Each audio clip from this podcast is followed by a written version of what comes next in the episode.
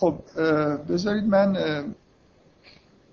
مجددا هی اتفاقا من فکر می‌کنم خیلی چیز دارم.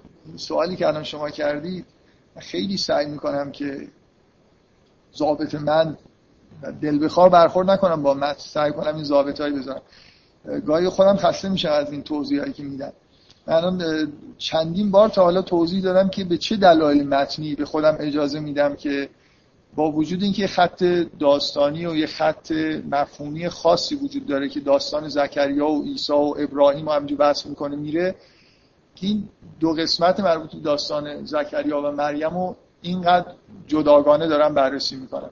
اینکه به خودم از نظر به دلایلی به خودم حق میدم که احساس می‌کنم یعنی متن ما رو به اینجا میکشونه که این دوتا داستان کنار هم دیگه با هم دیگه مقایسه بکنیم یه جوری جدای از بقیه سوره. باز دلایل تکرار بکنم. بدون این بحثم قرار بود تکرار بکنم. اول اینکه بعد از اینکه این دو داستان تموم میشه یه قطعه 6 7 آیه‌ای میاد که مطلقا فرمش با فرم این سوره فرق می‌کنه. یعنی مثل, مثل یه دیوار این قسمت سوره رو از قسمت های دیگه جدا کرده. محال یه نفر این سوره رو بخونه و یه خورده طبعش با ریتم آشنا باشه وقتی که به اونجا می‌رسه یه جوری حس این که انگار به آخر یه چیزی رسیده باشه نداره. سوره می‌دونید معنیش چیه؟ سوره اصولا چیزی که دورش مثلا دیوار گرفته باشن یه مانعی حائلی وجود داشته باشه. مثلا فکر می‌کنم شهر دیوارای شهر رو یه چیزی شبیه اینو سوره میگن. آره. آره. به سور با آره. و سوره رو به این دلیل سوره میگن که یه چیزی انگار دورش یه چیزی حائل شده دیگه با قبل و مثلا شروعش که بسم الله الرحمن الرحیم مثل درشه که واردش میشید به آخرش می‌رسید یه جوری از یه جوانب مثلا انگار محاط شده در یه چیز. یه و سوره های قرآن مثل انگار شهرهای یه خورده جدا هستن که حالا به هم دیگه راه دارن ولی به هر حال شما می‌تونید بفهمید که این مفاهیم مثلا در این محدوده اومده. دقیقا حالا نه دیوار خیلی بلند به اندازه دیوار شهر ولی واقعا وقتی این داستان رو می‌خونید به اون 6 هفته آیه می‌رسید مثل اینکه یه دیواری اونجا وجود داره. یعنی من احساس شخصی اینه این می‌تونست یه سوره باشه. نمی‌خوام نمی‌خوام بگم منظورم اینه که از نظر فرم شبیه یه سوره است. از یه جای شروع میشه دو تا داستان میگه. کاملا هم از نظر اگه داستان ابراهیم و اون بقیهش نمی اومد لزوما ما نمیفهمیدیم که یعنی چیز ناتمامی به اون صورت وجود نداشت. می‌دونم منظورم چیه؟ الان این سوره رو همینجا قطع بکنی یه جوری به عنوان یه متن مستقل میشین و خوند. هم از لحاظ فرم به یه جایی رسیده به یه جایی ختم شده که کاملا اون حالت به اصطلاح ختم شدن رو در خودش داره. و هم از لحاظ محتوا هم محتواش می‌تونه جدای از بقیه سوره هم معنی داشته باشه. ولی خب طبعا وقتی اینو کنار بقیه سوره می‌ذارید حالا یه جنبه هایش انگار با بقیه رزونانس می‌کنه و خیلی مثلا اینکه آل یعقوب داره به انتها می‌رسه نگرانی زکریا اینا کاملا با توجه به چیزهایی که بعد از این میاد یه جوری برجسته تر میشن. این دلیل فرمی دلیل بازم لفظی اینکه شما محال دو داستان تولد یحیی و عیسی رو بخونید و به دلیل شباهت های لفظی تکرار الفاظ تکرار سوال های مشابه تو ذهنتون مقایسه پیش نیاد. اون بالا اون اون سوال کرد اون جواب گرفت این پایین سوال مشابه کرد جوابش خود فرق می‌کنه. این قبول بکنید اگه سعی هم بکنیم نمی‌تونیم از ذهنمون دور بکنیم که این دو تا قطعه رو کنار هم دیگه بذاریم و یه جوری ببینیم که شباهتاش چیه مثلا تفاوتاش چیه چرا اینجوریه. به اضافه اینکه از لحاظ معنایی از لحاظ معنایی هر دوتا در مورد تولدن ولی در یکی یه مرد مستقلا داره انگار تولد رو ایجاد می‌کنه و در یکیش یه زن به تنهایی. به تنهایی که البته خب مثلا ملائکه و ملکوت در این دو داستان حضور داره ولی نمیشه از این صرف نظر کرد که اینجا مفهوم تولد به معنای خیلی کلی و نقش پدر و مادر در تولد مطرحه. من تحت تاثیر تاریخ نیستم این حرفا رو دارم می‌زنم. فکر می‌کنم که واقعا متن اینجوری آدم رو میکشونه به اینجا که یه همچین برداشتایی بکنه. یعنی در واقع من یه جوری جدای از مفاهیم کلی که این سوره داره مربوط به سلسله انبیاس مربوط به فطرت مثلا رسول بعد از حضرت عیسی. جدای از اون یه مضمون کاملا مستقل اینجا هست. در این حالی این دو داستان مقدمه خوبی هستن برای اینکه وارد اون ماجرا بشیم. ولی در قطعه, در قطعه اول این سوره یعنی در این دو داستان کلا مفهوم تولد تولد انسان اونم و نحوه دخالت زن و مرد توی تولد به معنایی در واقع داره بیان میشه.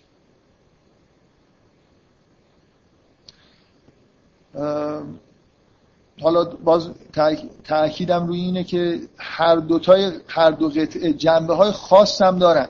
یعنی اینجوری نیست که همش کلی باشه فقط مسئله تولد توسط یه مرد. اینکه اون زکریاست اون کودکی که داره متولد میشه یحیاست. مسئله به انتها رسیدن آل یعقوب. همینجا توی همین قطعه این چیزهای خاص هم می‌بینید. یا مثلا فرض کنید در مورد تولد عیسی مثلا سخن گفتن عیسی در گهواره یه چیز خاصه این دیگه چیز عمومی مربوط به هر تولدی نیست. یا حالا مواجهه مریم با فرشته و یه دیالوگای خاصی که اونجا میگذره به نوعی به هر حال مربوط به تولد شخص خاصی به اسم عیسی میشه. اینکه ما به هر حال می‌تونیم از توی این متن کلیاتش رو جدا بکنیم اون جنبه های خاصش رو جدا کنیم. من تاکیدم روی اینه که کلیات زیادن زیادتر از اون چیزی که در نظر اول شاید به نظر برسه. یعنی عمده داستان مریم به نظر من در واقع کلیه. در واقع یه ماجرای تولد و نقش زن توی تولد در یه حالت خیلی اکستریم که روشن بشه. اون خطوط اصلیش مثلا به معنای روشن میشه. در حالت عادی وقتی مرد و زن هر دوتا تعامل دارن در به وجود اومدن یه کودک شما این تفکیک رو ممکنه به خوبی نبینید. ببینید دو تا, دو تا نکته وجود داره اینجا. یکی جدا کردن نقش مرد و زن توی تولد در مطلقا شما می‌بینید که در داستان اول هیچ اشاره به نقش همسر زکریا نمیشه. کاملا وقتی که زکریا از محراب میاد بیرون و اشاره می‌کنه که سب یعنی تازه جاییه که حالا مثلا بارداری باید شروع بشه نقش زن باید به اصطلاح انگار این روند رو تحویل بگیره و بعدا منجر به تولد عیسی بشه به محض اینکه زکریا میاد بیرون. و اشاره می‌کنه به قومش که تسبیح بکنن. یا یحیی خذل کتاب قوت. یحیی یه دفعه از پشت پرده ظاهر میشه. بدون هیچ مکس و تعملی و اصلا حرفی از همسر زکریا نیست. نه اینکه نقش نداشته تعمدن از از لحاظ ادبی داره نقشش حذف میشه برای اینکه شما زکریا رو تنها ببینید. و اینجا هم که اون مریم رو به وضوح می‌بینید که اصلا هیچ مردی تاکید میشه که با هیچ هیچ ولم یمسسنی بشر. بشر. و از طرف دیگه در هر دو تا داستان به نوعی اون جنبه جسمانی تولد داره حذف میشه. یکی تفکیک نقش زن و مرده و یکی حذف کردن بخش جسمانی. به طور طبیعی تولدی انسان این مقدمات جسمانی هم داره. اینکه اینکه زکریا پیره. همسرش نازاست. از لحاظ جسمانی نگاه بکنید هیچ امیدی اینجا وجود نداره. فقط یه چیز معنوی وجود داره که زکریا در واقع به دنیا میاد. در اون سمت هم تاکید روی اینکه اصلا لمسی در کار نیست. مریم همینطوری انگار توسط معنا در توصیف بارداری مریم تو قرآن هست که کلمتا القاها الی مریم. یه کلمه ای حالا اونطوری که من قبلا توی اون داستان آدم خیلی بحث کردم یه حالتی به مریم انگار دست داد یه حال حالی که تبدیل به تولد مثلا عیسی شد. بنابراین این, این داستان داستان ابتدا به دلایلی که از توی خود متن در واقع برمیاد چه دلایل لفظی و فرمی چه دلایل معنوی یه جوری ما رو در واقع میکشونه به اینکه داستان اینجوری بخونیم. انگار اون دیوار فرمی رو در واقع فعلا در نظر بگیریم در داخل این از بسم الله تا آخر اون و یه جوری اینو به عنوان یه متن داریم می‌خونیم. من فکر می‌کنم این چیزیه که متن ما رو داره بهش میرسونه. نه اینکه تمایل خاصی به این کار وجود داشته باشه. یه دلیل معنایی دیگه. یک زن انتخاب شده در بین تمام زنهای عالم و داره در قرآن ذکر میشه. دقت می‌کنید؟ مریم یک زن فقط در بین همه زنهای عالم انتخاب شده و در قرآن داره چیزی در موردش ذکر میشه. در مورد زن فرعون یه لفظی در مورد مادر موسی مثلا فرض کنید. اینکه تأکید میشه که مریم رو خداوند از بین همه زنهای عالم انتخاب کرد. یعنی این زن منتخبیه قرار یک زن بر خلاف اون چیزی که من خیلی تاکید می‌کنم که زن انگار خلاف طبیعت طبیعت و اون عهد الهی بوده که ذکر بشه. ولی مریم از پرده بیرون افتاده و حالا قراره که در قرآن از مریم یاد بشه با جزئیات. یعنی به ویژگی های زنانه مریم اشاره میشه. دقیقا اون چیزهایی که انگار نباید اشاره بشه. در مورد مادر موسی خداوند الهام می‌کنه بهش که مثلا موسی رو در یه تابوتی بذار یا در مورد زن فرعون همینجوری دعایی از زن فرعون نقل یا زن لوط و زن چیزا اینا هم ذکر میشن ولی چیزی مربوط زن بودنشون نیست. مثل اینکه یه ج... مریم اون عنصر خاص که زنانگیش در واقع اینجا مطرحه. زنهای دا... داستان یوسف. آره زلیخا هم یه جوری از پرده بیرون افتاده. داره به معنای منفی دیگه. نه زنها, زنها نه. زنها رو بذار کنار. ولی خود زلیخا با اینکه مستقیما خیلی زیاد بهش اشاره نمیشه ولی به معنای منفی از پرده بیرون افتاده. یکی و نصفی درصدی هم خلاص اونجا در حال یه فضاحتی هست که از پرده بیرون افتاده. ولی اینجا به عنوان یه زن نمونه یه انسانی که مثل در, در واقع مریم مقابل پیامبران شما ذکر زیادی از پیامبران دارید در حالی که داره بهشون وحی میشه در حالی که دارن برای خدا کارهایی رو که میگه رسالت خودشون رو انجام میدن.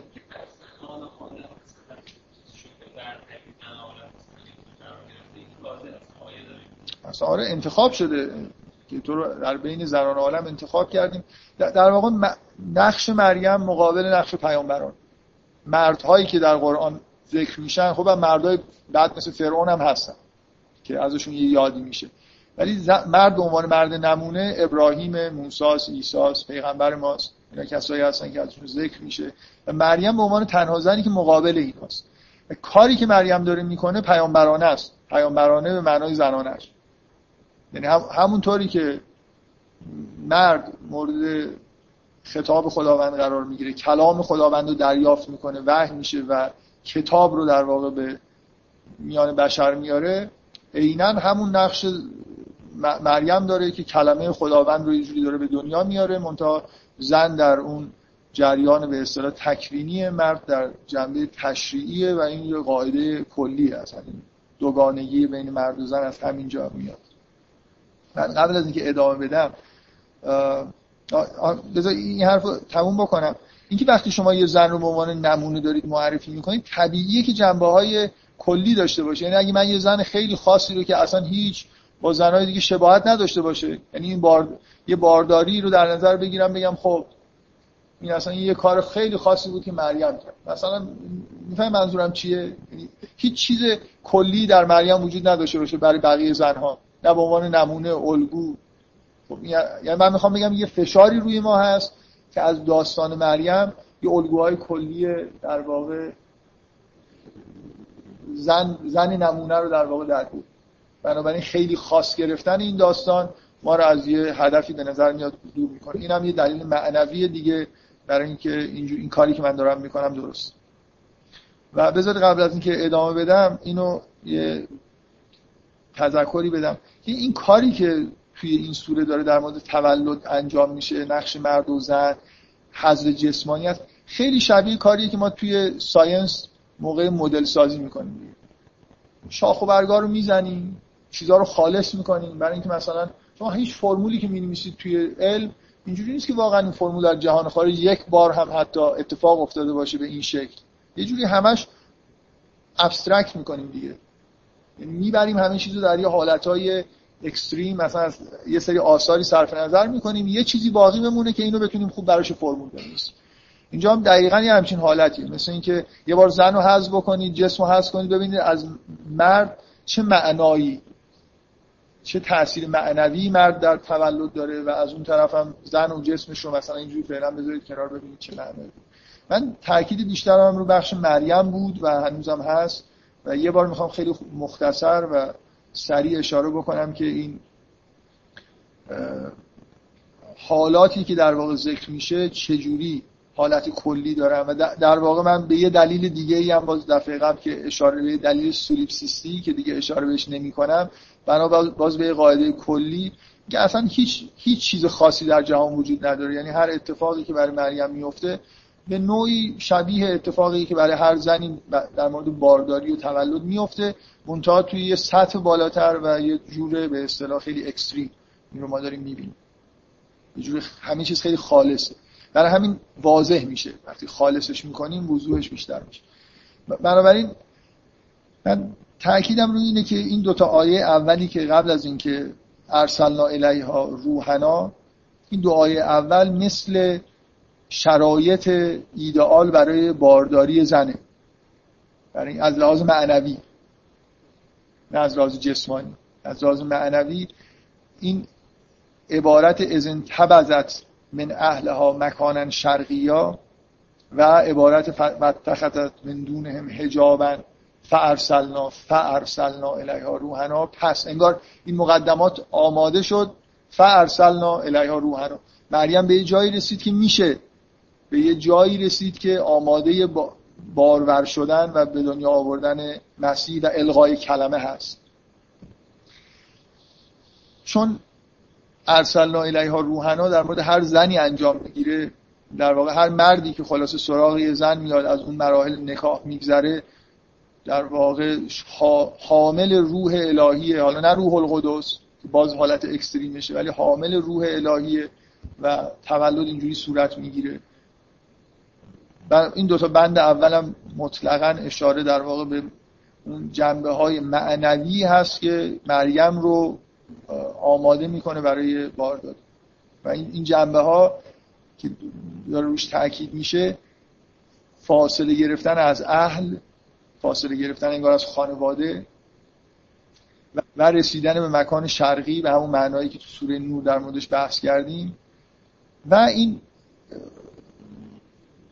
اتخاذ هجاب که همه اینا در شرایط عادی برای زن در اثر ازدواج در اثر عشق در اثر دخالت یه مرد به وجود میاد. یعنی به طور عادی در دنیای واقعی حالا نه خیلی خیلی اکستریم مثل دنیای حضرت مریم.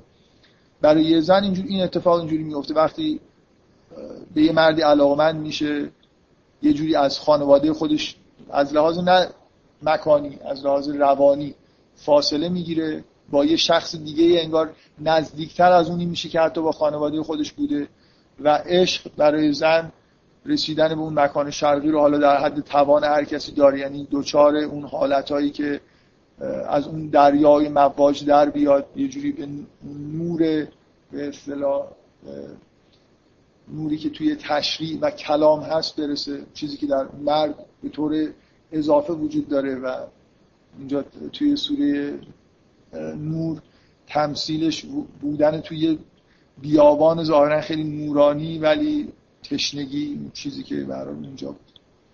بنابراین این مقدمات این فتخذات من دونم هجابا ببینید وقتی که زن با یه مرد رابطه پیدا می‌کنه مثلا کار به آمیزش می‌رسه مرد رو در یه قسمتی از حسن خودش انگار وارد کرده که حتی خانواده خودش رو وارد نمی‌کرد. بنابراین احساسش نسبت به خانواده خودش حالا هجاب داشتن در حالی که قبلا احساس رو نداشت. اینا این یه جوری مثل پشت پرده و معنای چیزیه که در رابطه زن با مرد اتفاق میفته برای زن. زن نسبت به اهل خودش هجاب پیدا کنه نه نه اینکه هجابش به طور واقعی فرق کرده ولی حس هجاب پیدا می‌کنه. برای اینکه حالا یه لایه درونی تری حسنش پیدا کرده که حتی خانواده‌اش هم درش راه نداره. همه اینا در واقع یه جوری مقدمات معنوی بارداریه من تمامی حرفا رو دارم می‌زنم. از ذهنتون این تخیلات علمی که بارداری اینجوری اتفاق میفته که یه سری سلول های نمی‌دونم جنسی نر به طور رندوم به سمت سلول های نمی‌دونم جنسی ماده حرکت می‌کنن و حالا یه میلیون هستن. مثلا مثل یه دوی ماراتون. ممکنه برسن ممکنه نه. اصلا این, این چیزها رو اصلا به کل از ذهن خودتون پاک بکنید. اصلا بارداری اینجوری اتفاق نمیفته نه اینکه اون شرایط جسمانی مهم نیست. این همه چیز تو دنیا همینجوریه. یعنی همه چیزهایی که توی عالم اجسام و صورت ها میگذره یه معانی داره و وجود این صورت ها هم لازمه. وجود اون معانی هم یه جوری در واقع لازمه. ممکنه شما خداوند می‌تونه فقط از طریق معنا بدون صورت این صورت ها رو در واقع خلق کنه. مدام در قرآن تاکید میشه که با کلام خداوند با کلام صرف هر چیزی رو در واقع تحقق می‌تونه بده. میگه میگیم کن فیکن. بارها این تو قرآن تکرار میشه. فقط با گفتن اینکه باش دیگه نمی‌دونم حالا شرایط جسمانی آماده است و این حرفا. هم از بالا از پایینم به نظر میشه می‌رسه میشه با تهیه کردن یه مقداری از شرایط جسمانی یه چیزهایی رو خلق کرد. حالا به طور ناقص و به طور ناپایدار. شما می‌تونید با تزریق یه هورمون این حالت ترس رو به وجود بیارید. انسانی موجودیه که وصل دیگه از اول تا آخر همینجور خلاصه از بالای چیزایی رو میاره پایین از پایینی چیزایی می‌بره دیگه من بقیه حالا خیلی ارسال رسول واهمه زن از بارداری هیچ چیز خاصی در مورد مریم نیست که بگیم در مورد بقیه زنها صدق نمی‌کنه. من اشاره کردم به اینکه حمل کردن و به مکان دور رفتن از نظر روانی از نظر معنوی برای زنها اتفاق میفته به اضافه اینکه اون حالت به اصطلاح یه جوری به تهرسیدن انرژی های حیاتی که تمثیلش تو این داستان جزء نخل رفتن به سمت اون درخت خشک خرماست و بعد از تولد دوباره احیا شدن اون انرژی ها اینا چیزهای کلیه منتها در, در حضرت مریم شما اینا رو به طور خیلی خیلی ناب و کاملا تجسم پیدا کرده می‌بینید. بفرم نیست اینجوری نگاه نکنید که همه چیز رو تطبیق بدید به هر حال یه جایی می‌رسه مثلا تولد از عیسی و به هر حال یه یعنی اینکه خلاصه یه چیزهای خاصی وجود داره. در هر چیز من اتفاقا این همه توضیحات فرم و لفظ و معنا و اینا که میدم من خیلی مخالفه با اینم که عرفا خیلی از این کارا می‌کنن. داستان موسی و فرعون رو تبدیل می‌کنن به برخورد عقل و نفس. نه اینکه توی برخورد موسی و فرعون یه تجسمی از برخورد عقل با نفس نیست ولی اینکه چقدر بخوایم داستان رو اینجوری به صورت تمثیل بگیریم و بعد اجزای داستان رو حمل بکنیم به یه چیزایی در مورد عقل و نفس اینو خطرناکه دیگه. هیچ داستانی به طور کامل تمثیلی به این معنا داستان قرآن. هیچ کدومش به طور کامل تمثیلی نیست به این معنا که اصلا انگار اتفاق نیفتاده مثل داستان تمثیلی واقعی. و هیچ کدومش هم خالی از تمثیل نیست. من یه دو سه جلسه سعی کردم توضیح بدم اتفاقای دنیا اینجوریه چه برسه داستان قرآن؟ به هر حال یه مفاهیم کلی توش هست. اینکه خلاصه شما باید همیشه جدا بکنید دیگه جنبه های خاص رو از جنبه های کلی.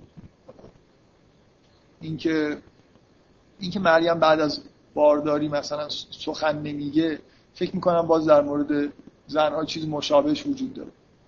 حالا من چون امروز اگه برسیم در, در مورد اینکه چرا زکریا کلامش قطع میشه می‌خوام صحبت بکنم. هیچی به نظر میاد قاعده کلی اینجا وجود داره ولی اینکه فرزند مریم سخن میگه این دیگه به وضوح ویژگی خاص حضرت عیسی شما قراره که از توی اینکه عیسی صحبت می‌کنه مسیح شناسی در بیارید. اینکه این انسان خاصه چیه؟ چه جوریه که حرف می‌زنه؟ می‌دونی منظورم چیه؟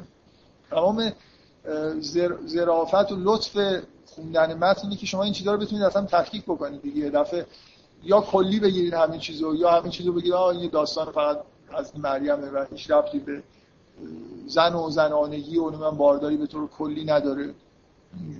یعنی, ف... یعنی این حالت ها و این اتفاقات فقط در مورد تولد از عیسی صدق می‌کنه. بقیه مثلا زنهای شباهتی به این چیزا ندارن یا اون حالتی که زکریا داره فقط در مورد یحیاست خب, خب من اینا رو بذارم کنار. بیاید برگردیم یه خورده من یادآوری مختصری بکنم. اون تئوری کلی تفاوت های مرد و زن. حالا من می‌خوام یه خورده در مورد اون قسمت زکریا هم صحبت بکنم. کلا اون دوگانگی که در جهان وجود داره و در مورد انسان تبدیل شده به این دوگانگی بین مرد و زن که من توی جلسات سوره نور یه, جلسه فکر می‌کنم تقریبا کامل در مورد این دوگانگی صحبت کردم.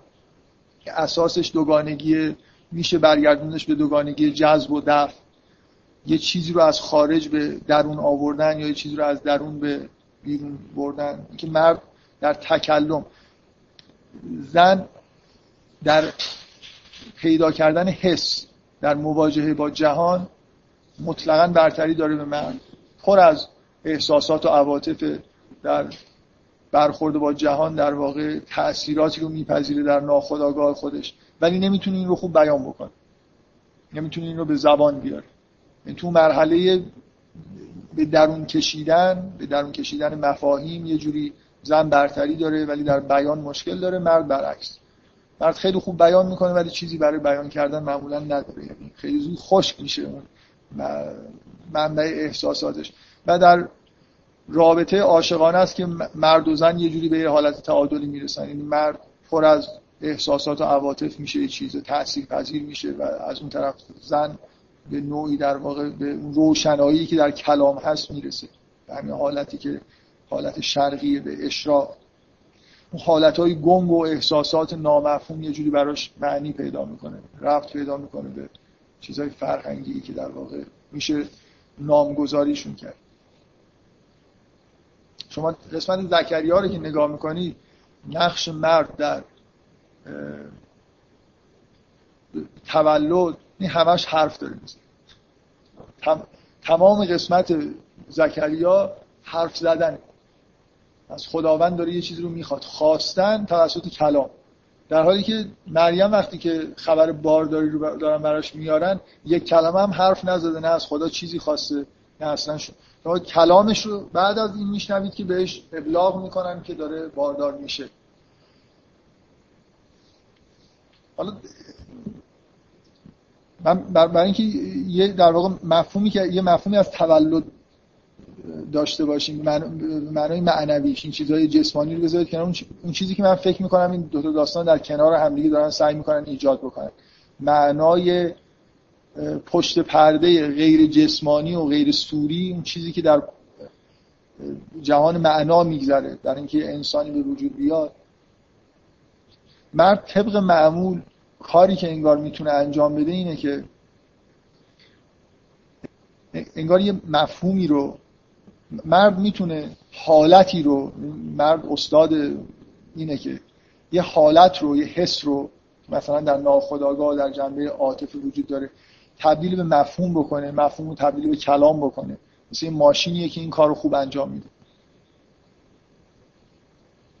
و زن یه جوری برعکس زن تأثیر پذیری از کلام هر چیزی که در بیرون هست و به درون خودش می‌کشه. این در اون جنبه به اصطلاح تشریعی. در جنبه تشریعی این اتفاق میفته یعنی وقتی به کلام نگاه می‌کنید یه همچین روندی رو در واقع می‌بینید. انگار یه دور کامل منتها یکیش یه نیمه رو می... طی می‌کنه یکی نیمه دی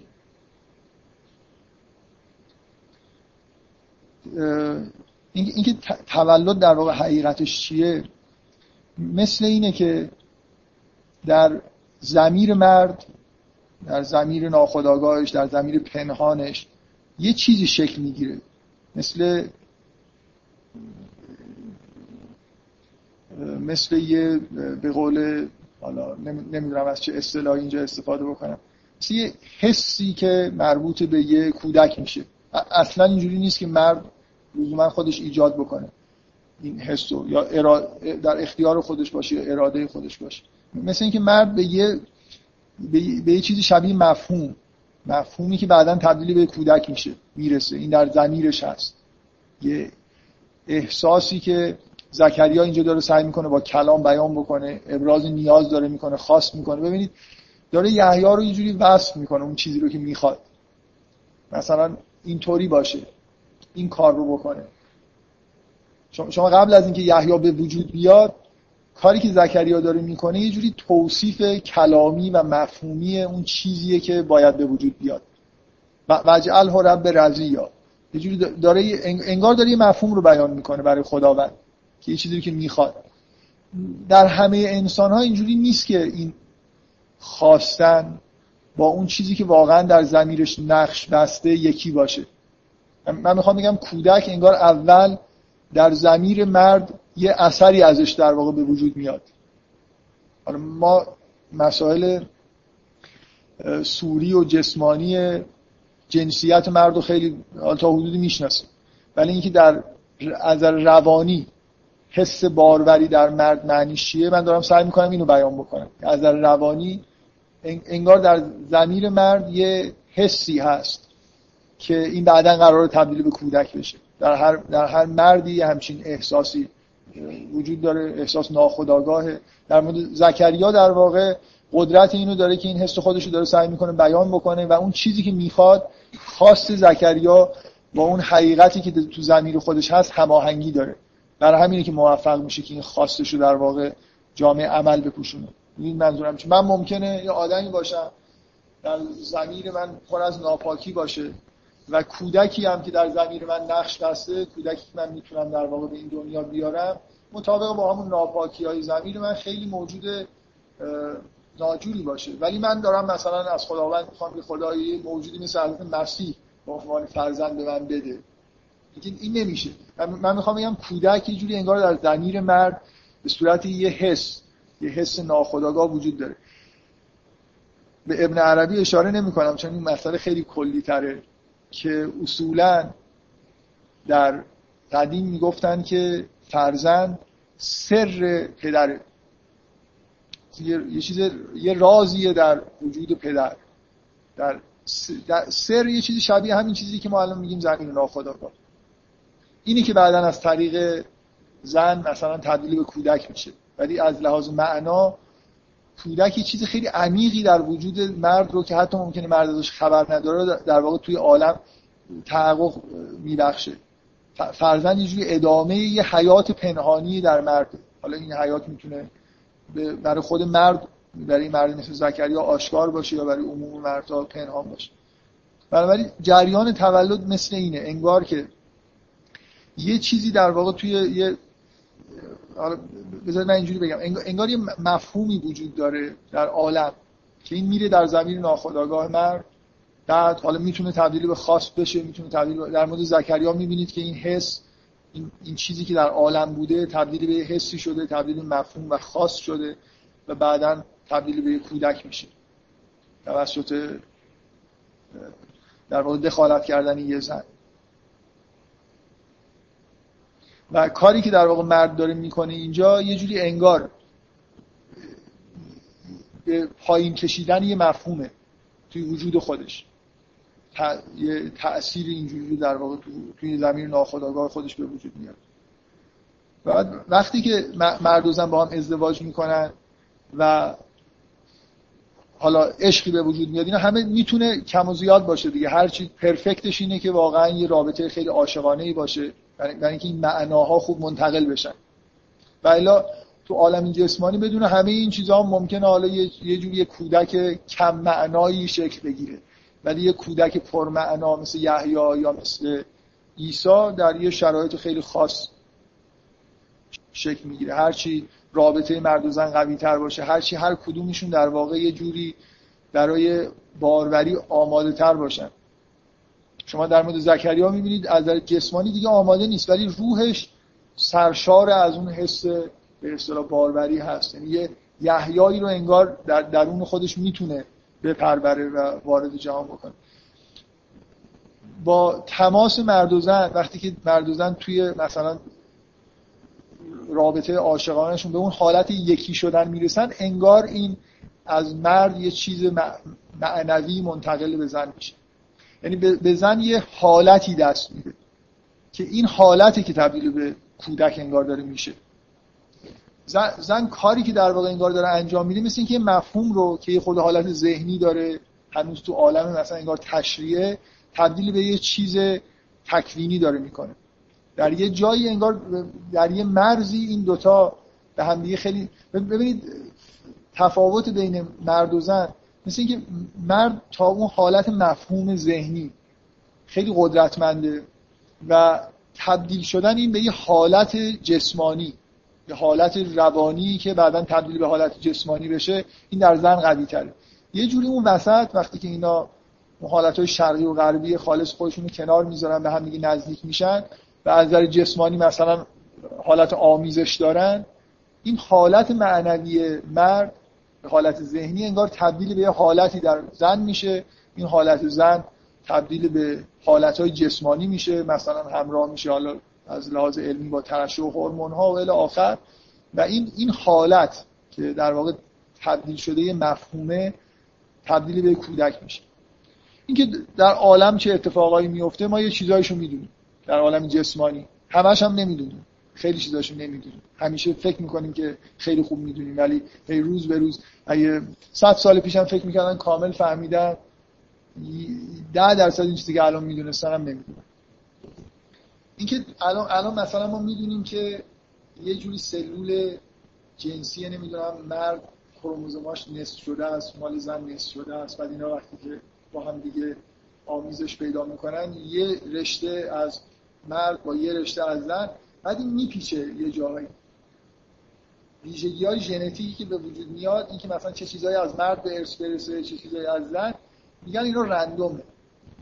میگن اینا دیگه معلوم نیست. مثلا یه چیزی فرایند تصادفیه که همینطوری حالا یه چیزی جاهایی اینا مثلا جابجا جا میشن حالا چند جا مثلا این اتفاقا میفته. اینا دیگه حالا فعلا هر چی که نمی‌دونیم میگیم رندوم دیگه. من خیلی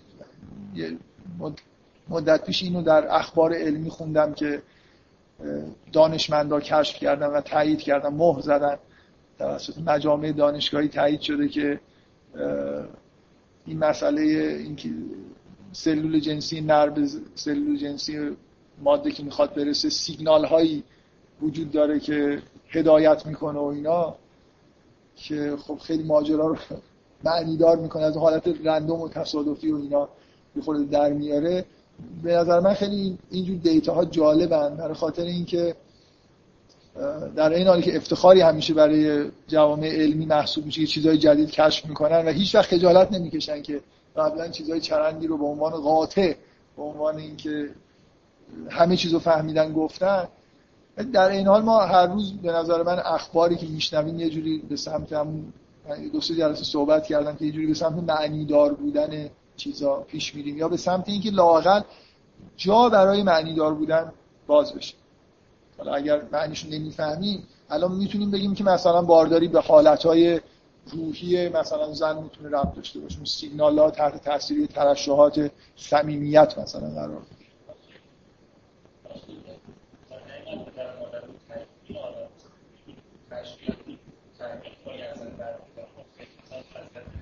خب خب یه ویژگی هایی داره دیگه هر انسانی که به دنیا میاد یه سری ویژگی های ژنتیک داره. نه. نه, نه خداوند همه انسان ها رو مثل هم خلق می‌کنه نه تو خانواده های مشابه می‌ذاره. بنابراین آدما با هم دیگه از در امکاناتی تفاوتایی دارن.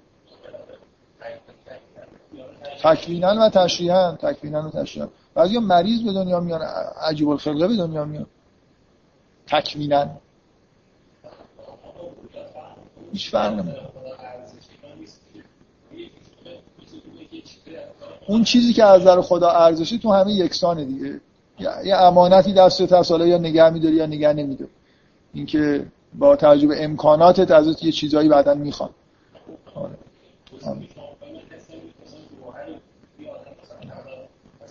ویژگی ها ویژگی ها جز گوهر وجودی.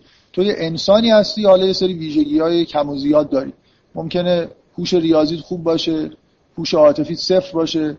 نمی‌دونم همینجوری مثلا یه سری هوشای کم و زیاد داشته باشی و الی آخر. دیگه خیلی حد بالایی گرفتم که دیگه چی می‌خوای مثلا؟ دیگه چی می‌خوای؟ تمام ویژگی های اخلاق آمادگی برای ویژگی های اخلاقی. تو اگه مثلا پدر مادرت حتی معتاد باشن زمین های اعتیاد پیدا می‌کنه.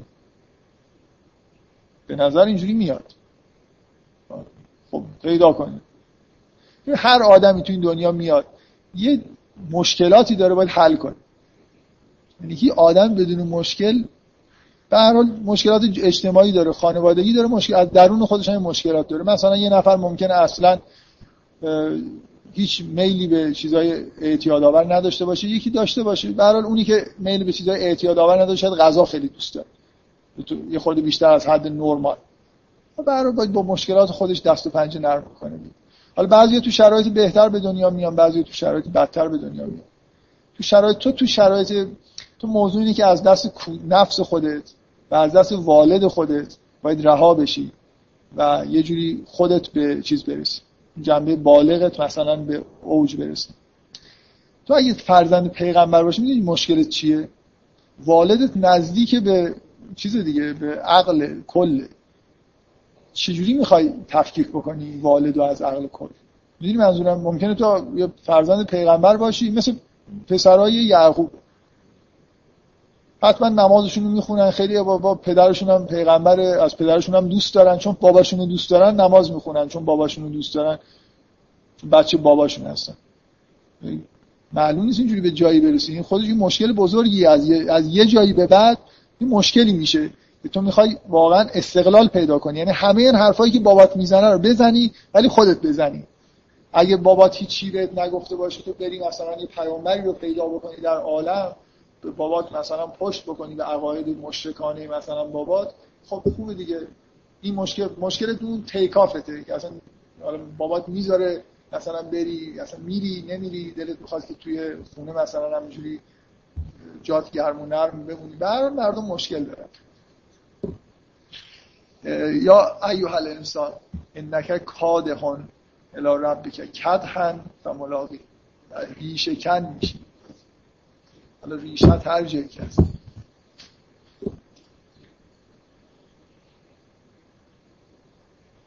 خب زن نقشش اینه که اون حالت رو کلمه رو دقیقا این چیزی شبیه همونیه که قرآن به عنوان کلمه کلمه که مرد در واقع یه جوری انگار القا کرده اون رو در عالم جسمانی ظاهر می‌کنه.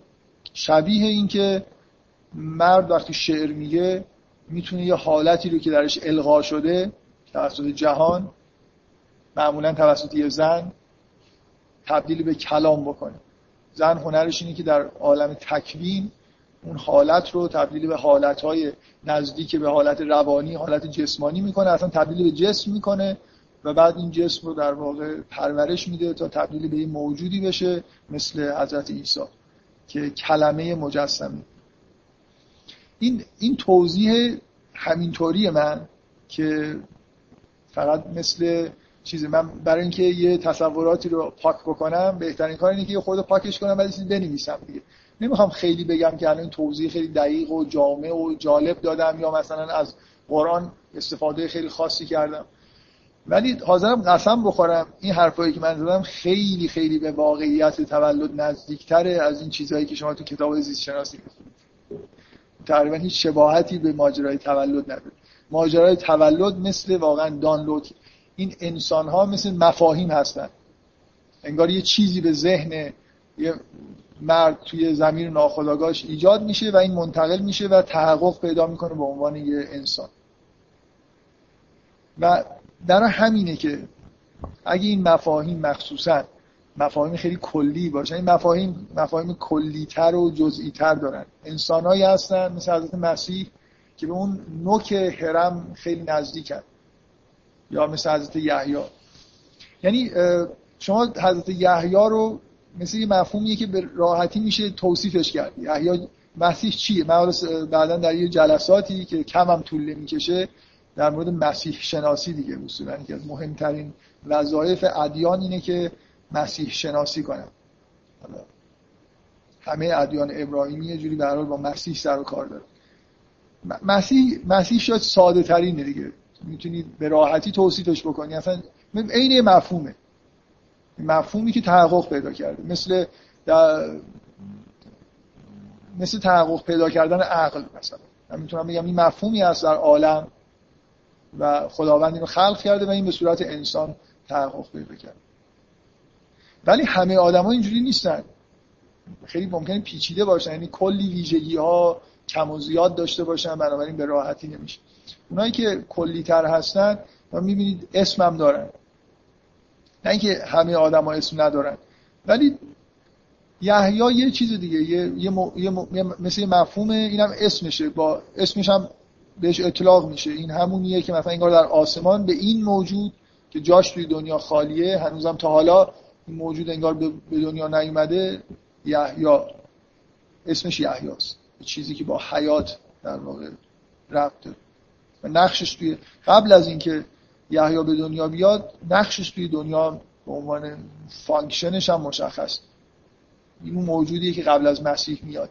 من یه بار این داستان رو نقل کردم دوباره هم نقل می‌کنم. خیلی مختصر و مفید که شما می‌دونید که بعضی از آدم ها رو حضرت مسیح نام هواریون رو تغییر داد. پتروس مثلا اسمش شمعون بود. مسیح گفت نام پتروسه.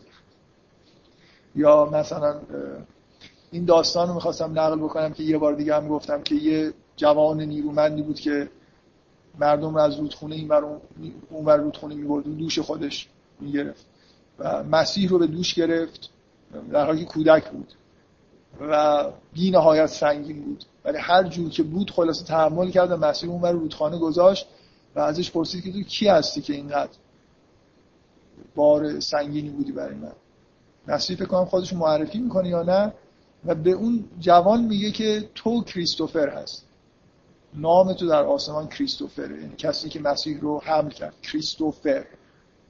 حامل مسیح. یه کسی مثلا در جهان حامل مسیح بوده اینه. یعنی معلوم شد از این اون اسم آسمانی خودشون میگه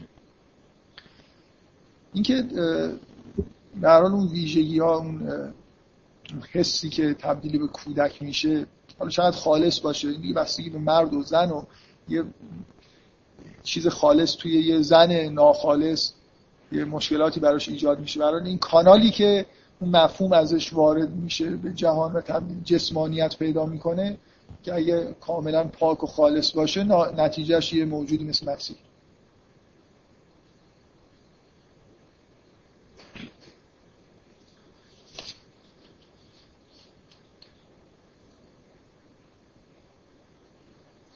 خب بیاید بریم سراغ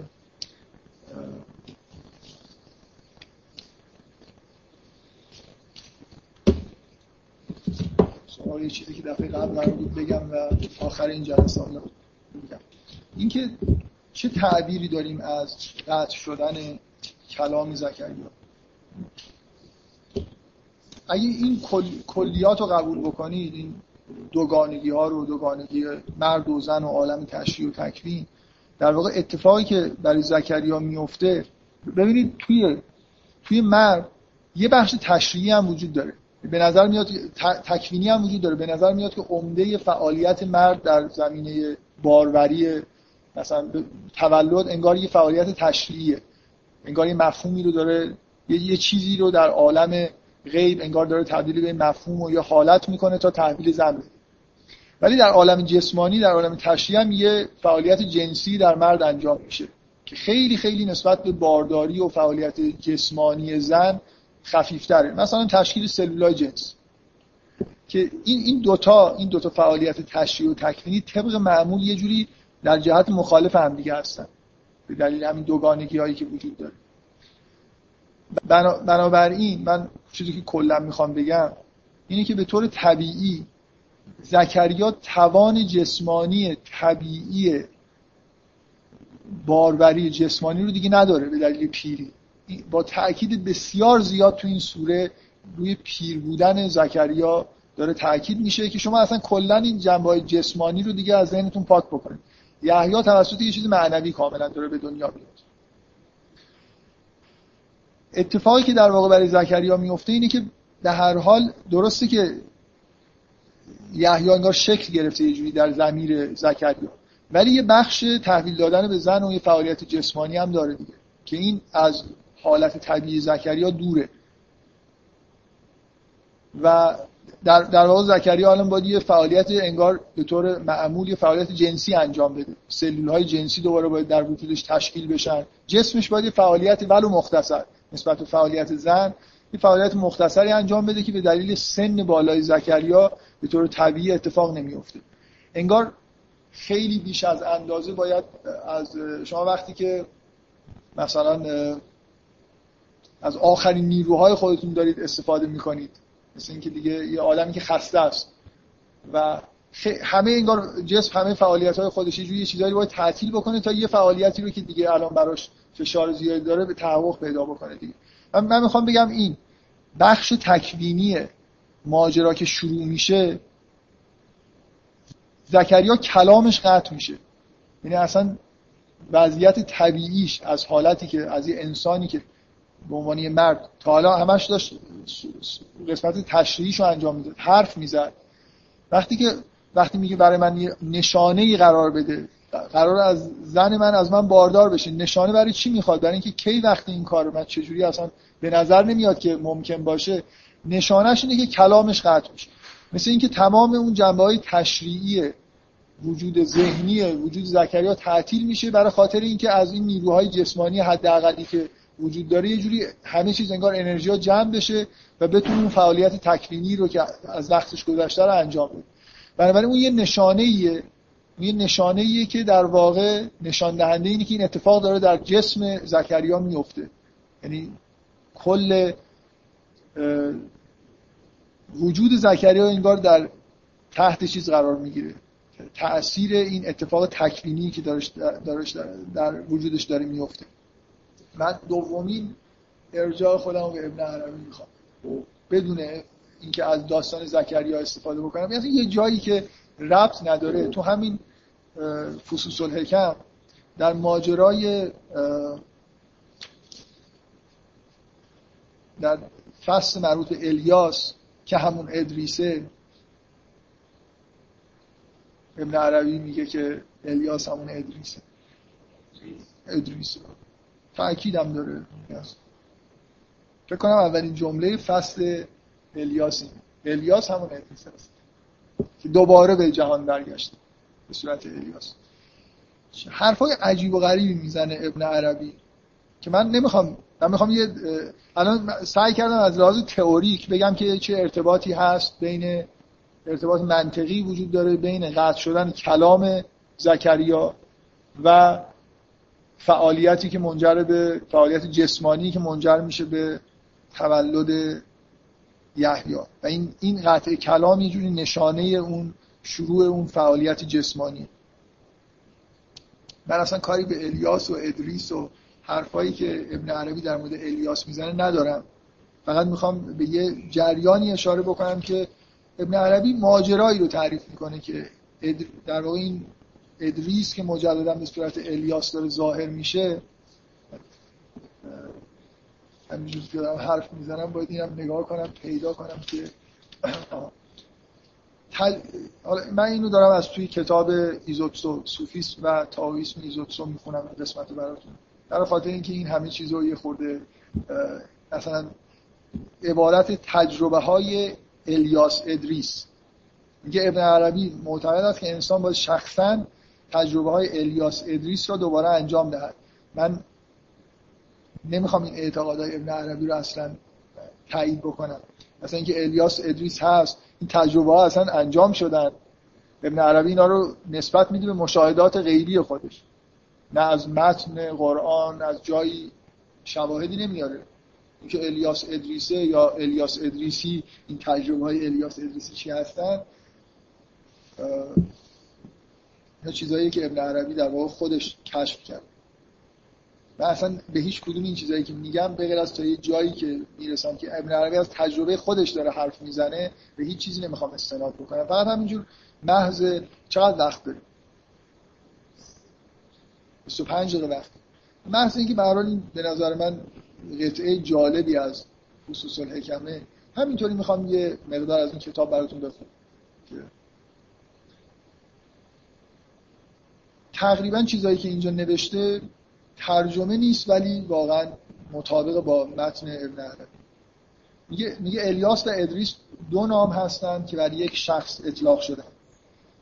این دو نام هایی هستند که به یک شخص در دو حالت متفاوت داده شدن. ادریس پیامبری قبل از نوح بود او را خدا بلند مرتبه ساخت و در قلمرو خورشید جایش داد. ابن عربی تاکید داره بعدا توی همون فصل ادریسیش که این برفعناه و مکانا علیا یعنی که ادریس رو خداوند به فلک هفتم برده مثلا. اصلا فلک شناسی ابن عربی با هیچ نوع فلک شناسی قبل و بعد خودش هم تطبیق نمی‌کنه. این خیلی جالبه که اینا رو برای اینکه میگه از مشاهدات خودم دارم میگم. هفت فلک اصلا اینجوری نیست یه جور دیگه است یه چیزای به هر حال در مشاهداتش میگه که ادریس به قلم رو خورشید اصلا عمدن دارم این جزئیات رو می‌خونم برای میل ندارم خیلی جدی بگیرید یعنی تاکید منم روی این نیست که این حرفا درسته. ولی اون تجربه های الیاس ادریسی وجود داره. به یه و به اونه که من می‌خوام در واقع اینکه در مورد خود الیاس ادریس یا در مورد الیاس همچین اتفاقایی افتاده. ادریس نمی‌دونم این جزئیات ادریس به قلم رو خورشید رفته نرفته اینا رو اصلا من استنادی بهش نام او در آن جایگاه رفی ادریس بود. آنگاه وی به عنوان یک رسول به شهر بعلبک در سوریه وارد فرود آورده شد. در این حالت دوم بود که الیاس نامیده شد. الیاس ادریس یه بار زندگی کرد و رفعنا و مکان علی یا به عرش رفت به فلک هفتم مثلا رفت به فلک, فلک خورشید و بعد مجددا به زمین برگشت. این دفعه اسمش الیاسه و در شهر بلبک رسوله. الیاسی که بدین گونه از قلمرو آسمان به زمین فرو فرستاده شد در میان راه نماند و کاملا زمینی شد. او در جنبه عنصری هستی خود در زمین تا بالاترین حد پیشروی کرد. یعنی اصلا به یه موجود نزدیک به انگار به قول حالا نه اینجا این تعبیر رو نمی‌کنه ولی جاهای دیگه ابن عربی این تعبیر داره مثل این تعبیر به جنبه جمادی گیاهی و حداکثر حیوانی. جنبه کاملا زمینی خودش. الیاس مثل اینکه خیلی بالا رفته حالا مثل فنری که رها شده وقتی به زمین برمیگرده تبدیل به موجود کاملا زمینی میشه. فاقد انگار جنبه های ذهنی و فعالیت های روحی و روانی معمولی که آدم انتظار داره. این نماد شخصی است که به جای بکارگیری عقل انسانی خود به گونه معتدل چنان که غالب مردم چنین می‌کنند خود را کاملا در حیات عنصری طبیعت رها می‌کنند تا جایی که به درجه پایینتر از انسان می‌رسند مثل اینجوری بفهمید اینو مثل انسانی که دیگه فکر نمی‌کنه. کاملا انگار بنا به اصطلاحات روز مطابق غریزه خودش زندگی می‌کنه. می‌خوره هر وقت که میلی داره می‌خوره هر وقت میل داره. می نوشه و به چیزای در واقع حیات طبیعی خودش می‌رسه. بذارید به جای زمینی شدن به جای نام جسم طبیعی به این موجود طبیعی فاقد ایدئولوژی و ذهنیت و اینا رو بذارید کنار. مثل این موجودی که داره حیات طبیعی خودش رو در واقع انجام در مقطعی از این حالت او در شهودی عجیب دید که اسبی با یراقی کاملا از آتش مید از کوهی به نام لبنان پس از شکافتن اون خارج شد. بر اسب سوار شد امیال جسمانی از او ساقط گردید و به حالت عقل محض رسید. یعنی مثل یه فنری که به این سمت رفته. از اینجا مثل یه تیری که رها شده باشه در اون سمت از جسمانیت کاملا جدا شد و به عقل اینا تجربه های الیاس ادریسی اینا هستن. چیزایی که اینجا داریم. غرق شدن در حالت های طبیعی و بعد ناگهان مثلا به عقل محض رسیدن. او اینک کاملا از هر اون چه با نفس جسمانی مرتبط است آری شده بود و اینجوری به تنزه محض مثلا رسیده. و مقایسه می‌کنه با وضعیت پیامبر و چیزهای دیگه ای که من چند تا جمله رو فقط می‌خونم براتون. این در چنین حالت حیوانیت محض حیوانیت رو منفی نگیریم حیوانیت به معنای مثلا سرشار بودن از اون حس زندگی به معنای روزمرهش. حس به معنای حالت حیوانیت محض به انسان نوعی در چنین حالت حیوانیت محض به انسان نوعی شهود عرفانی و گونه خاص از کشف عطا می شود در همون حالت غریزی مثل اینکه حیوانات کلی چیز دارن دیگه شهود دارن. چیزهایی که ما نمی‌فهمیم. بنابراین توی اون غرق شدن تو اون حالت طبیعی یه جور در واقع رسیدن به یه شهودهای جدید هست. الان مثلا بعضی از این فرقه هایی که از این کلاس ها می‌ذارن و آدما رو دوچار حالت هایی می‌خوان بکنن مثلا بیخوابی زیاد. باعث میشه که شما به یه شهودهایی برسید. اینکه این کارا خوبه بعد این تجربه الیاس ادریسی. مجازن غیر مجازن من اینو ابن عربی مثلا از این چیزا با یه جنبه مثبتی در واقع داره حرف می‌زنه.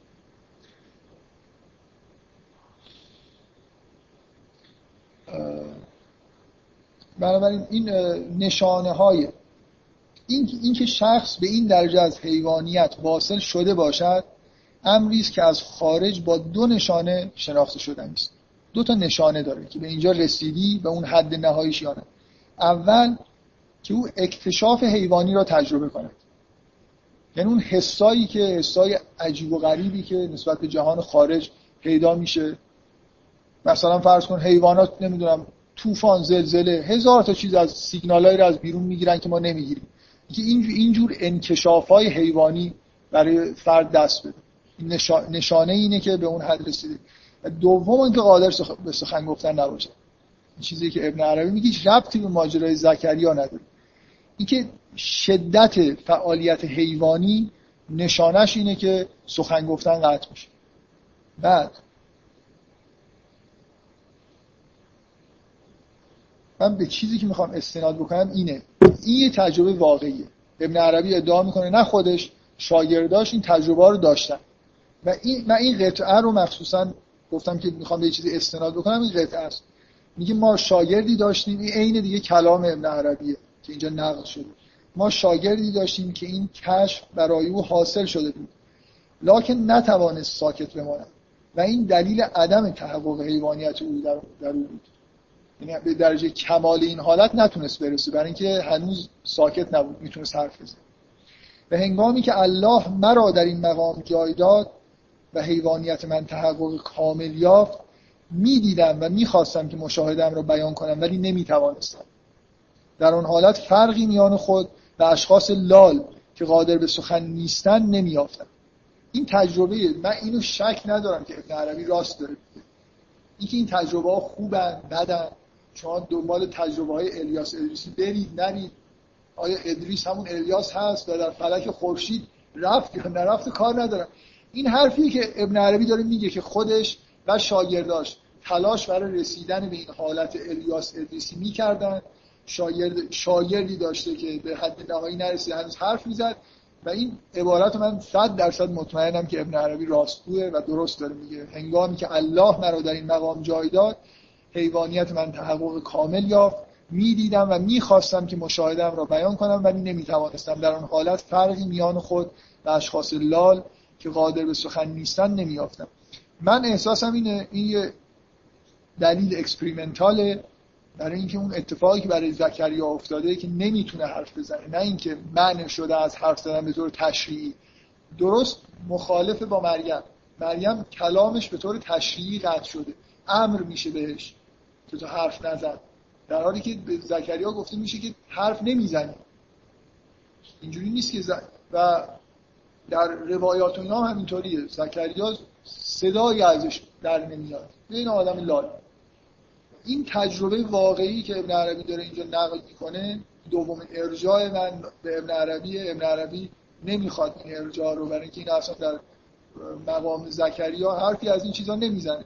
ولی این یه تجربه شخصی که ابن عربی داشته شاگرداش هم داشتن و به نظر من راسته و شبیه اون چیزی که برای زکریا اتفاق میفته زکریا در واقع برای اینکه قراری که جسمش از بعد از اینکه سالها از موعدش گذشته فعالیت حیوانی فعالیت مربوط به زندگی حیات به زمینی داشته باشه مثل این اتفاقی که انگار اینجا داره شرح میده ابن عربی براش افتاده.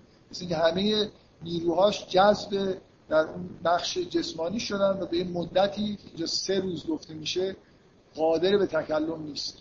و این نشانه است برای اینکه وقتشه که در واقع می‌تونه در پایان احتمالا این سه روز وقتی به نهایت فعالیت جسمانی خودش رسید می‌تونه در واقع همسرش رو باردار بکنه و زکریا رو به دنیا بیاره. این نمونه یه به دنیا آمدن یه انسان توسط یه مرده که همش با حرف انجام شد.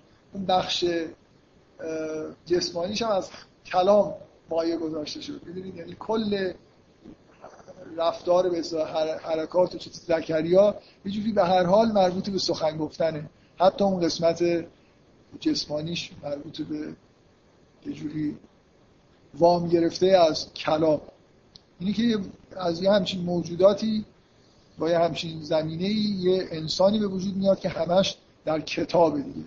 یحیا یه موجود صد درصد تشریعیه. برعکس حضرت عیسی که خیلی تکوینیه دوتا دو قطب دو تا فرزند هم دو تا قطب در واقع مقابل هم دیگه هستن.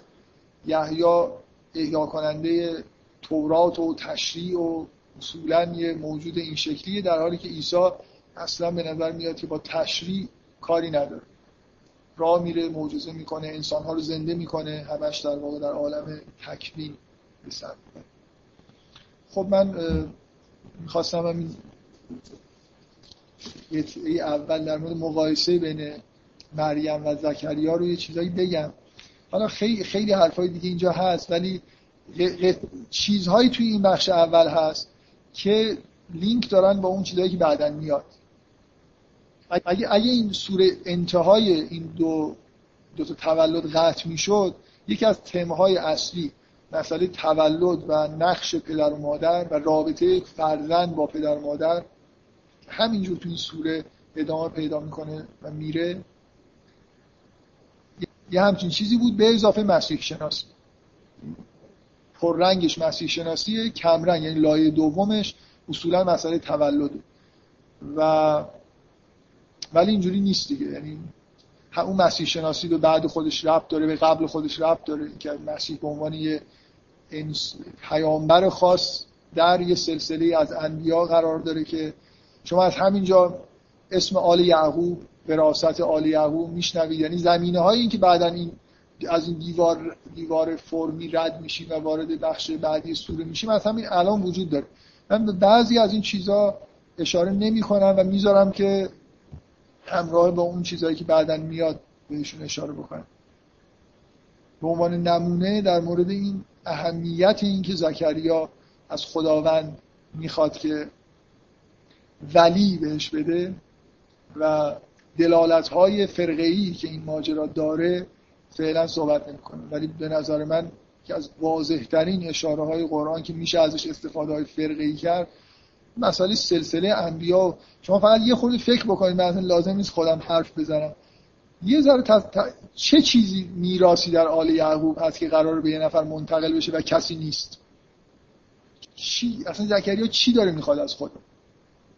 چه چه تصوری می‌تونید داشته باشید؟ مشکل زکریا چیه؟ این ارث آل یعقوب که باید یه نفر پیدا بشه یه آدم خاص که بهش تحویل داده بشه این چیه؟ ما دکان نجاریشو می‌خواد به کسی بده خب ارث می‌رسه به پسر زادش مثلا دکان نجاریش از آل ارث آل یعقوبه.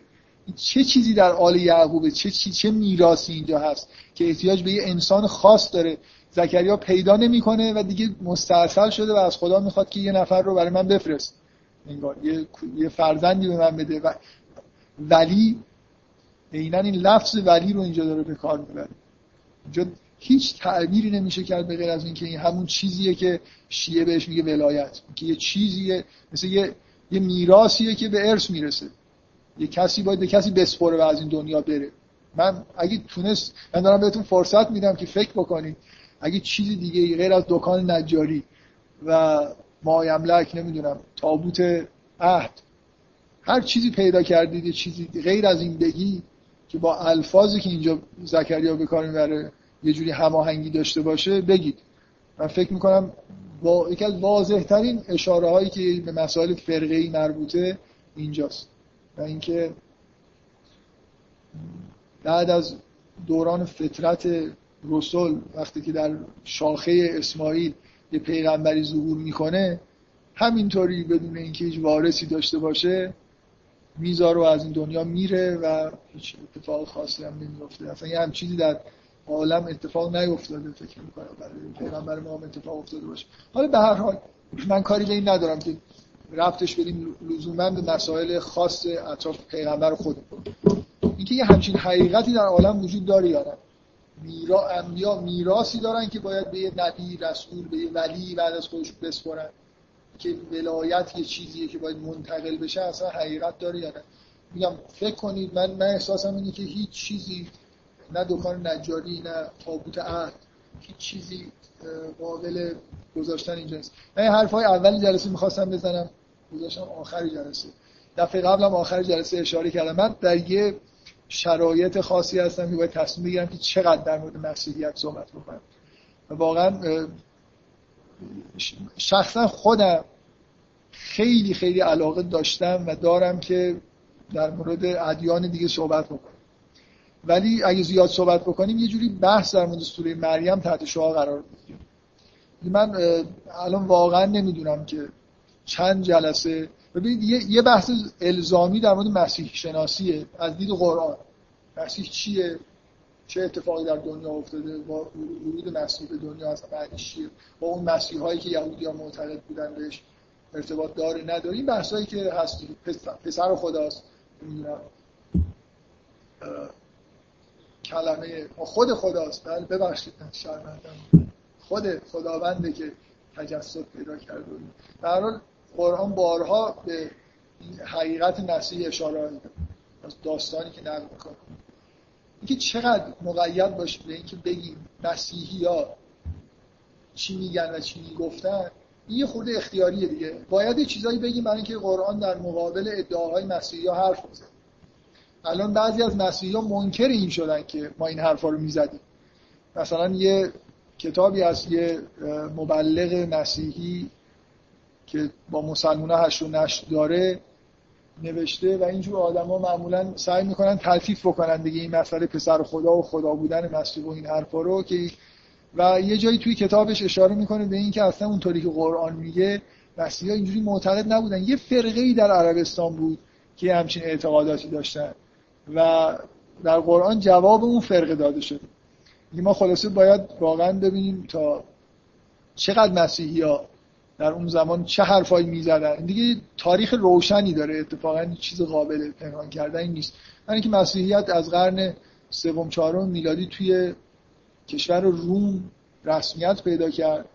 همه اسناد و مدارک زیادی در مورد مسیحیت وجود داره که به غیر از اون فرقایی که در عربستان بودن اونا چیزی بهتر از این نمی‌گفتن. در حال اینکه چقدر در مورد الهیات مسیحی یعنی مثلا من می‌تونم از مسیح شناسی مسیحی ها کمتر بگم ولی یه وسوسه ای در وجود من هست که بگم. برای اینکه فکر می‌کنم به حال شناختن ادیان حداقل مسیحیت و یهودیت چیزیه که حتی برای فهمیدن قرآن یه جورایی لازم حالا من دارم هر جلسه آخرش مقدمات میگم. و نمی‌دونم منتظرم این فیدبک هایی بگیرم اگه واقعا به اندازه کافی علاقه وجود داشته باشه. من به اندازه کافی می‌تونم جلسات اختصاص بدم به بحث کردن درباره مسیحیت و حتی یهودیت. چقدر؟ ببینید من هی مدام این تو ذهنم داره قوی تر میشه برای خاطر اینکه احساس می‌کنم هدف اصلی ما فهمیدن قرآن بود دیگه. حالا افتادیم توی این خط که مثلا یه سوره رو برداریم سعی کنیم این سوره رو خوب بفهم من فکر می‌کنم خیلی ضروریه که ماجراهای بنی اسرائیل رو آدم بدونه. این همه ارجاع توی قرآن به بنی اسرائیل هست. این همه گفتگو خداوند می‌کنه با بنی اسرائیل. با اهل کتاب آفرین. اهل کتاب عموما مسیحی ها و یهودی ها هستن. هر چی به نظر من بیشتر بدونید که اینا تاریخشون چیه و چی می‌گفتن و چرا این بحثا در واقع تو قرآن داره میشه برای فهمیدن یه بخش های بزرگی از دو سه تا سوره اول قرآن اختصاص داره من سوره بقره و آل عمران عمدتا اختصاص داره به بحث کردن با اهل کتاب یهود مسیحی ها و اینی که هی قوی تر میشه تو ذهنم که خودم که برای تمایلش دارم هی دارم سعی می‌کنم دلایل منطقی و خوبی هم بیارم که اشکال نداره. جزء بحثمون و حالا مثلا سوره مریم رو یه ده جلسه هم تعطیل بکنیم اشکال نداره. خود بریم در مورد مسیحیت حرف بزنیم و حتی شاید در مورد یهودیت.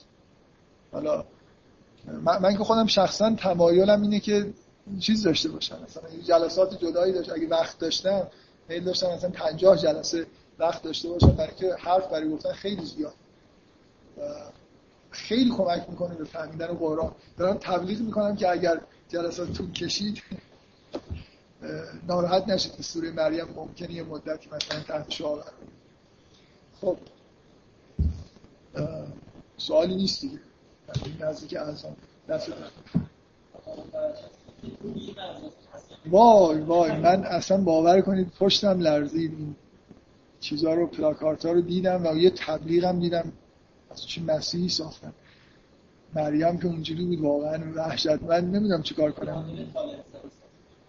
می‌دونم. نمی‌شناسید آقای طالب زاده رو؟ می‌شناسید. خب دیگه حالا به هر حال خدا می‌دونه. اصلا من تعجب می‌کنم چطور این صد شکسته. ما همیشه کارمون اینجوریه. یه کاری نیم مثلا یه موقعی ما تا سال 1369 نه تنها تو تلویزیون ما تبلیغات پخش نمی‌شد توی دیوارا مثلا کسی حق نداشت یه چیزی بنویسه. اصلا پلاکاردهای تبلیغاتی کنار بزرگا اینا رو آقای کرباسچی اومد تو تهران راه بود بعد دیگه یه دفعه مثلا ظرف چند سال به جایی می‌رسیم الان تلویزیون ما فیلم سینمایی رو زیرش زیرنویس می‌زنه تبلیغات فوتبال رو نمی‌دونم توپ میره پشت مثلا زیرنویسی که داره در مورد مسواک و نمی‌دونم خمیر دندان و اینا تبلیغ می‌کنه. من نمی‌دونم جای دیگه دنیا اینجوری هست یا نه. یعنی نوار به این پهنی بیاد نصف فیلم رو مثلا می‌گیره تا مثلا یه چیز اجاق گازی نمی‌دونم هر چیزی از تبلیغ بشه حالا این پیغمبران هم نشون نمی‌دادن. یه دفعه نمی‌دونم چی شد نشون دادن. اصلا حضرت مسیح چطور نشون میدن؟ شگفت آوره پیغمبرم احتمالا به زودی نشون میدن. والا. من جدی میگم. من گفتم بهتون این فیلم مریم مقدس رو. مثلا تو لبنانم که حالا خیلی به ما نزدیک پخش کردن زکریا رو با چیز کامپیوتری نورانیش کردن این چهرهش نشون نداد. ما زکریا های پرویز پورسنی دیگه همه اون نیست آیه پورسنی مصاحبه کرده بود می‌گفت از وقتی نقش بازی کردم مثلا یه جوری خجالت می‌کشم. توی مردم یه کارایی بکنم. دیگه همه منو به عنوان زکریا چهرم دیدن. خب یه روز یه ماشینی از پشت به من زد تو اتوبان و اینا نگه داشتم و رفتم که مثلا پرخاش کنم یه لحظه فکر کردم بابا الان میگه این ای از زکریاست و تاثیر بدی روش می‌ذاره صرف نظر کردم حالا من نمی‌دونم کی نقش از این مسیح بازی کرد. نیست آمریکایی‌ها درست می‌کنن؟ بعد این فکر کنم جواب اون مصائب ایساست دیگه خدا می‌دونه چی در خدا, خدا به خیر بگیر از آن چیز